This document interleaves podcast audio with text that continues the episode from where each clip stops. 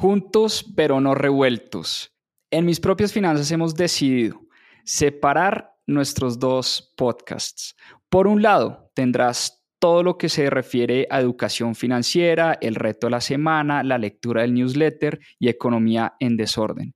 Pero queremos hacer un podcast exclusivo para hablar sobre libros. Tendrás los casi 100 episodios que ya hemos hecho de Club de Lectura en mis propias finanzas y todo lo que hemos aprendido a través de la lectura y además seguiremos subiendo nuestros episodios del Club de Lectura que hacemos los domingos. Te voy a dejar en la descripción de este episodio el link del nuevo podcast más 2.7 Club de Lectura. Espero te guste. Hola, yo soy Caro. Y yo soy Juanpa. Somos los fundadores de Mis Propias Finanzas, una iniciativa de educación financiera para todos. No crean que la vida es buscar un puesto, además un solo ingreso no asegura el presupuesto. Recuerda esto, memoriza el texto, libertad financiera sin ningún pretexto. ¿Qué aprenderemos aquí? Yo no necesito el banco, ellos necesitan de mí. Mis propias finanzas es así, educación financiera y buena vida para ti. Bienvenidos a otro capítulo de nuestro podcast de inversiones en bolsa. Hoy vamos a contarles cómo terminamos nosotros sobre diversificando nuestro portafolio y comprando todo lo que se nos aparecía por el frente sin una tesis de inversión clara. Bueno, pues muchos de ustedes se preguntarán por qué sobre diversificar es malo si siempre nos han hablado de diversificar, diversificar, diversificar. Es un tema del que incluso hemos hablado varias veces en este podcast. Pues bien, cuando uno diversifica además, terminas invirtiendo muy poco en muchas empresas, en muchas compañías, sin una tesis clara de inversión. Y como dice Warren Buffett, el que sobre diversifica no tiene ni idea lo que está haciendo. Warren Buffett siempre ha dicho ¿para qué voy a invertir en mi idea número 48 si puedo invertir en mis 5 o 10 acciones que más me gustan? O sea, ¿para qué invertir en, en el caso de Warren Buffett, qué sé yo, en la acción número 50 si puedo reinvertir en Apple, Bank of America, American Express, Amazon, que son de las acciones que más le gustan a Warren Buffett? Entonces, para él la persona que diversifica además es una persona que no tiene ni idea lo que está haciendo, como en efecto nos pasó a nosotros, ¿no? No teníamos idea cómo estábamos diversificando nuestro portafolio. No, además recuerden que pues comprar acciones puntuales sí requiere de, de, trabajo, de estudio, de análisis y tampoco le da a uno la vida analizar 50 empresas diferentes y tenerlas en la cabeza y hacer el seguimiento para ver si vale la pena mantenerse en la posición en la que uno está a vender o comprar. Entonces, a no ser de que uno se dedique a esto 100% del tiempo, y eso que los mejores inversionistas que se dedican a esto 100% del tiempo no lo hacen, pues uno tampoco tiene, le alcanzan las 24 horas del día para ponerse a analizar 50 empresas o más. Y bueno, nosotros terminamos invirtiendo en muchas empresas por las peores razones existentes. Comprábamos porque estaban de moda, porque alguien nos habló de eso, porque era algo novedoso, porque pagaban dividendos, porque no pagaban dividendos, porque grandes inversionistas las estaban comprando, en fin, las peores razones. Ninguna la compramos pensando en que realmente se alineaba a nuestra estrategia o nuestra tesis de inversión y esto claramente al final hace que pues tomemos pésimas decisiones o decisiones irracionalmente sobre cuándo comprar, cuándo vender y pues qué comprar y qué vender.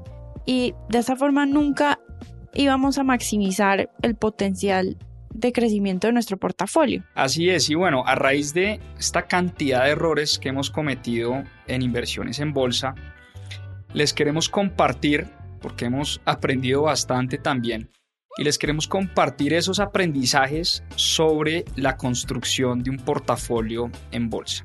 Primero, nunca comprar una acción solo porque está de moda su producto o su servicio.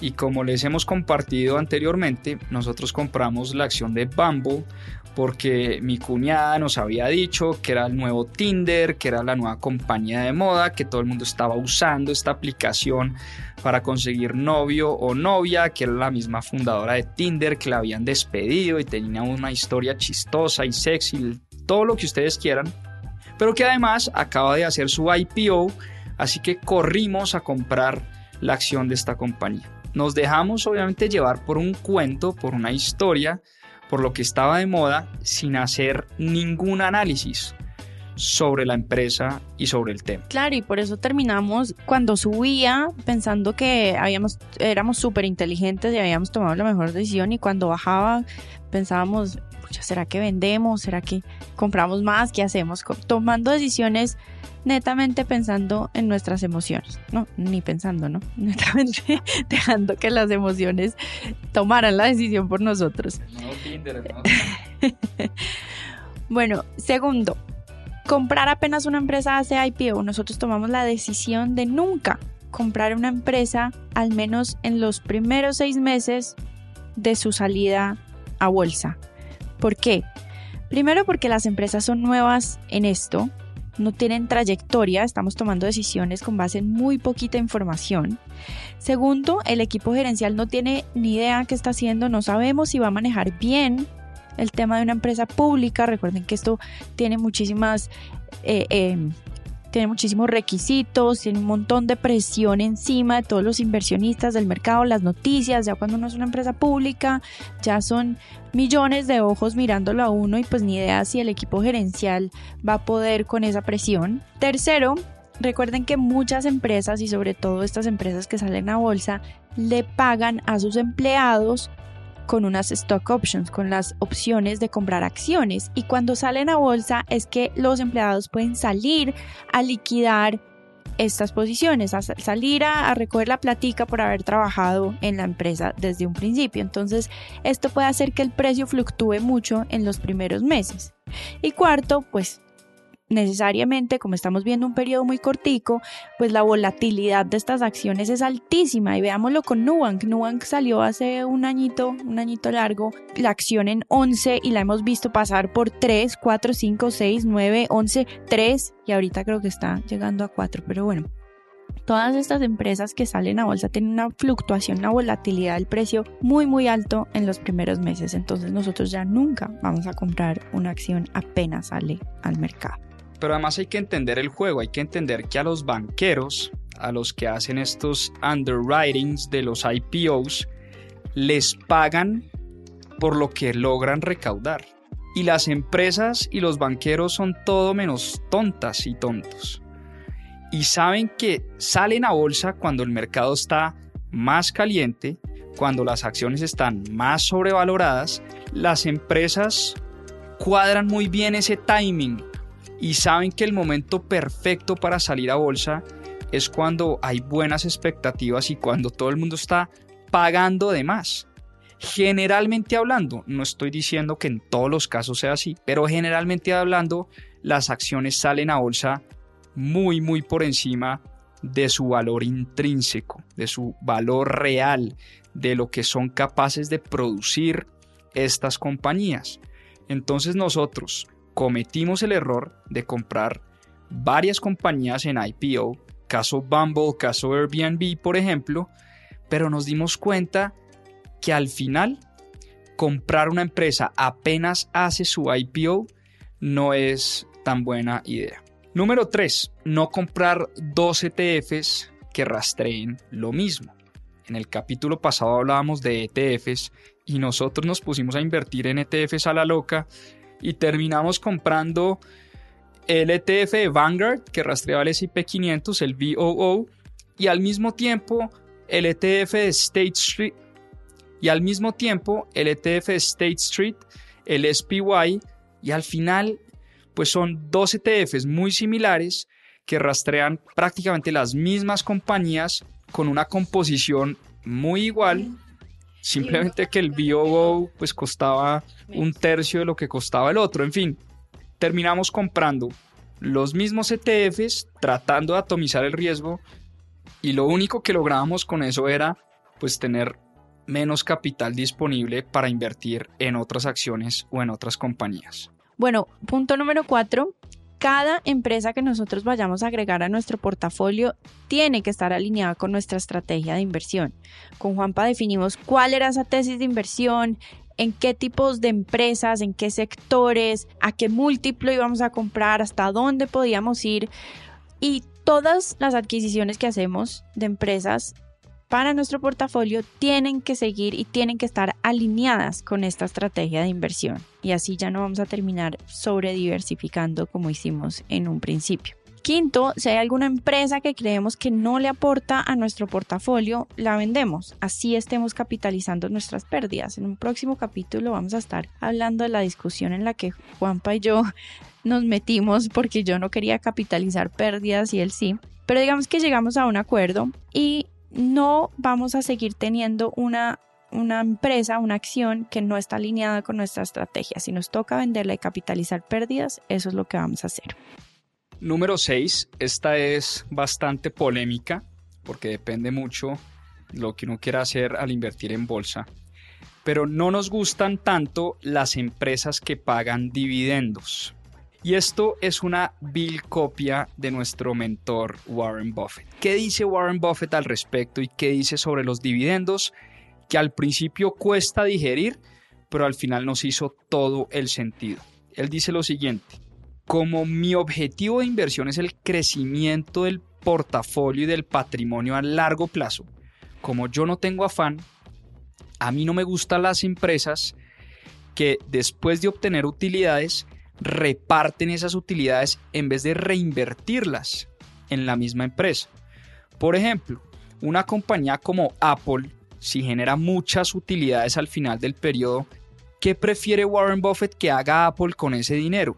Que en vez de repartírselo a sus accionistas, Apple reinvierta ese dinero en la misma compañía, en investigación y desarrollo, en gente, en nuevos productos, en nuevos servicios, en fin, porque la manera en que la compañía siga reinvirtiendo en la misma empresa, eso va a hacer que la empresa mejore para largo plazo, que la empresa gane nuevos mercados y por ende que en efecto la acción crezca de valor. Por eso a Warren Buffett no le gustan los dividendos además por un tema impositivo. Es que cada vez que a Warren Buffett le pagan dividendos, él sobre esos dividendos tiene que pagar impuestos. Y eso nos pasa a todos los inversionistas que compramos acciones en la bolsa. Cuando las empresas nos reparten dividendos, sobre esos dividendos a nosotros nos toca pagar impuestos.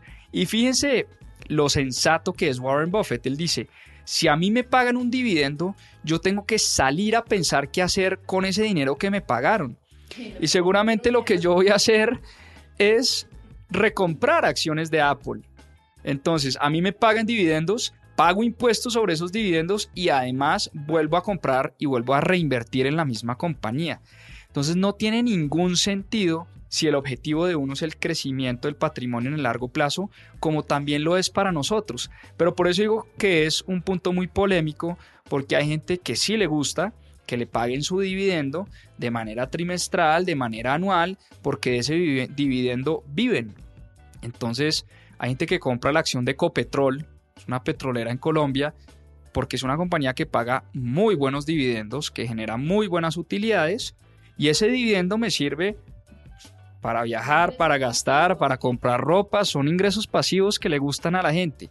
A nosotros no nos gustan tanto los dividendos, pero como les digo, aquí sí nos copiamos de Warren Buffett. Sí, igual no es una camisa de fuerza, si nos gusta un ETF que tiene acciones que pagan dividendos, pues lo asumimos.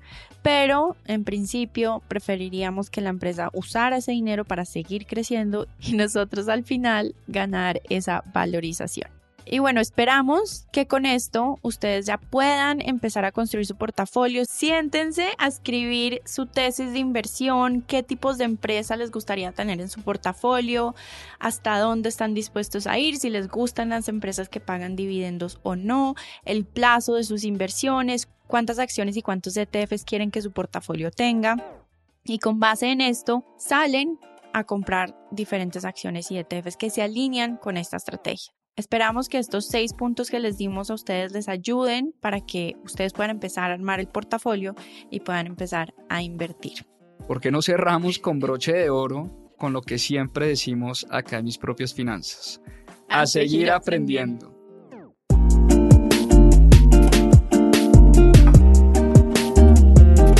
Siéntanse a pensar. Siéntanse.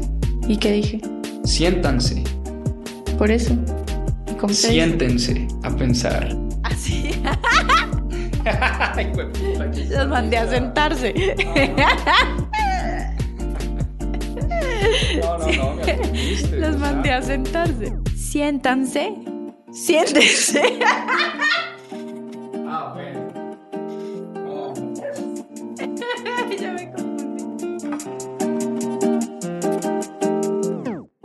Recuerda que si quieres profundizar en estos temas y aprender más sobre finanzas personales e inversiones, tenemos cursos y programas especializados. Visita nuestra página web www.mispropiasfinanzas.com. Hielo.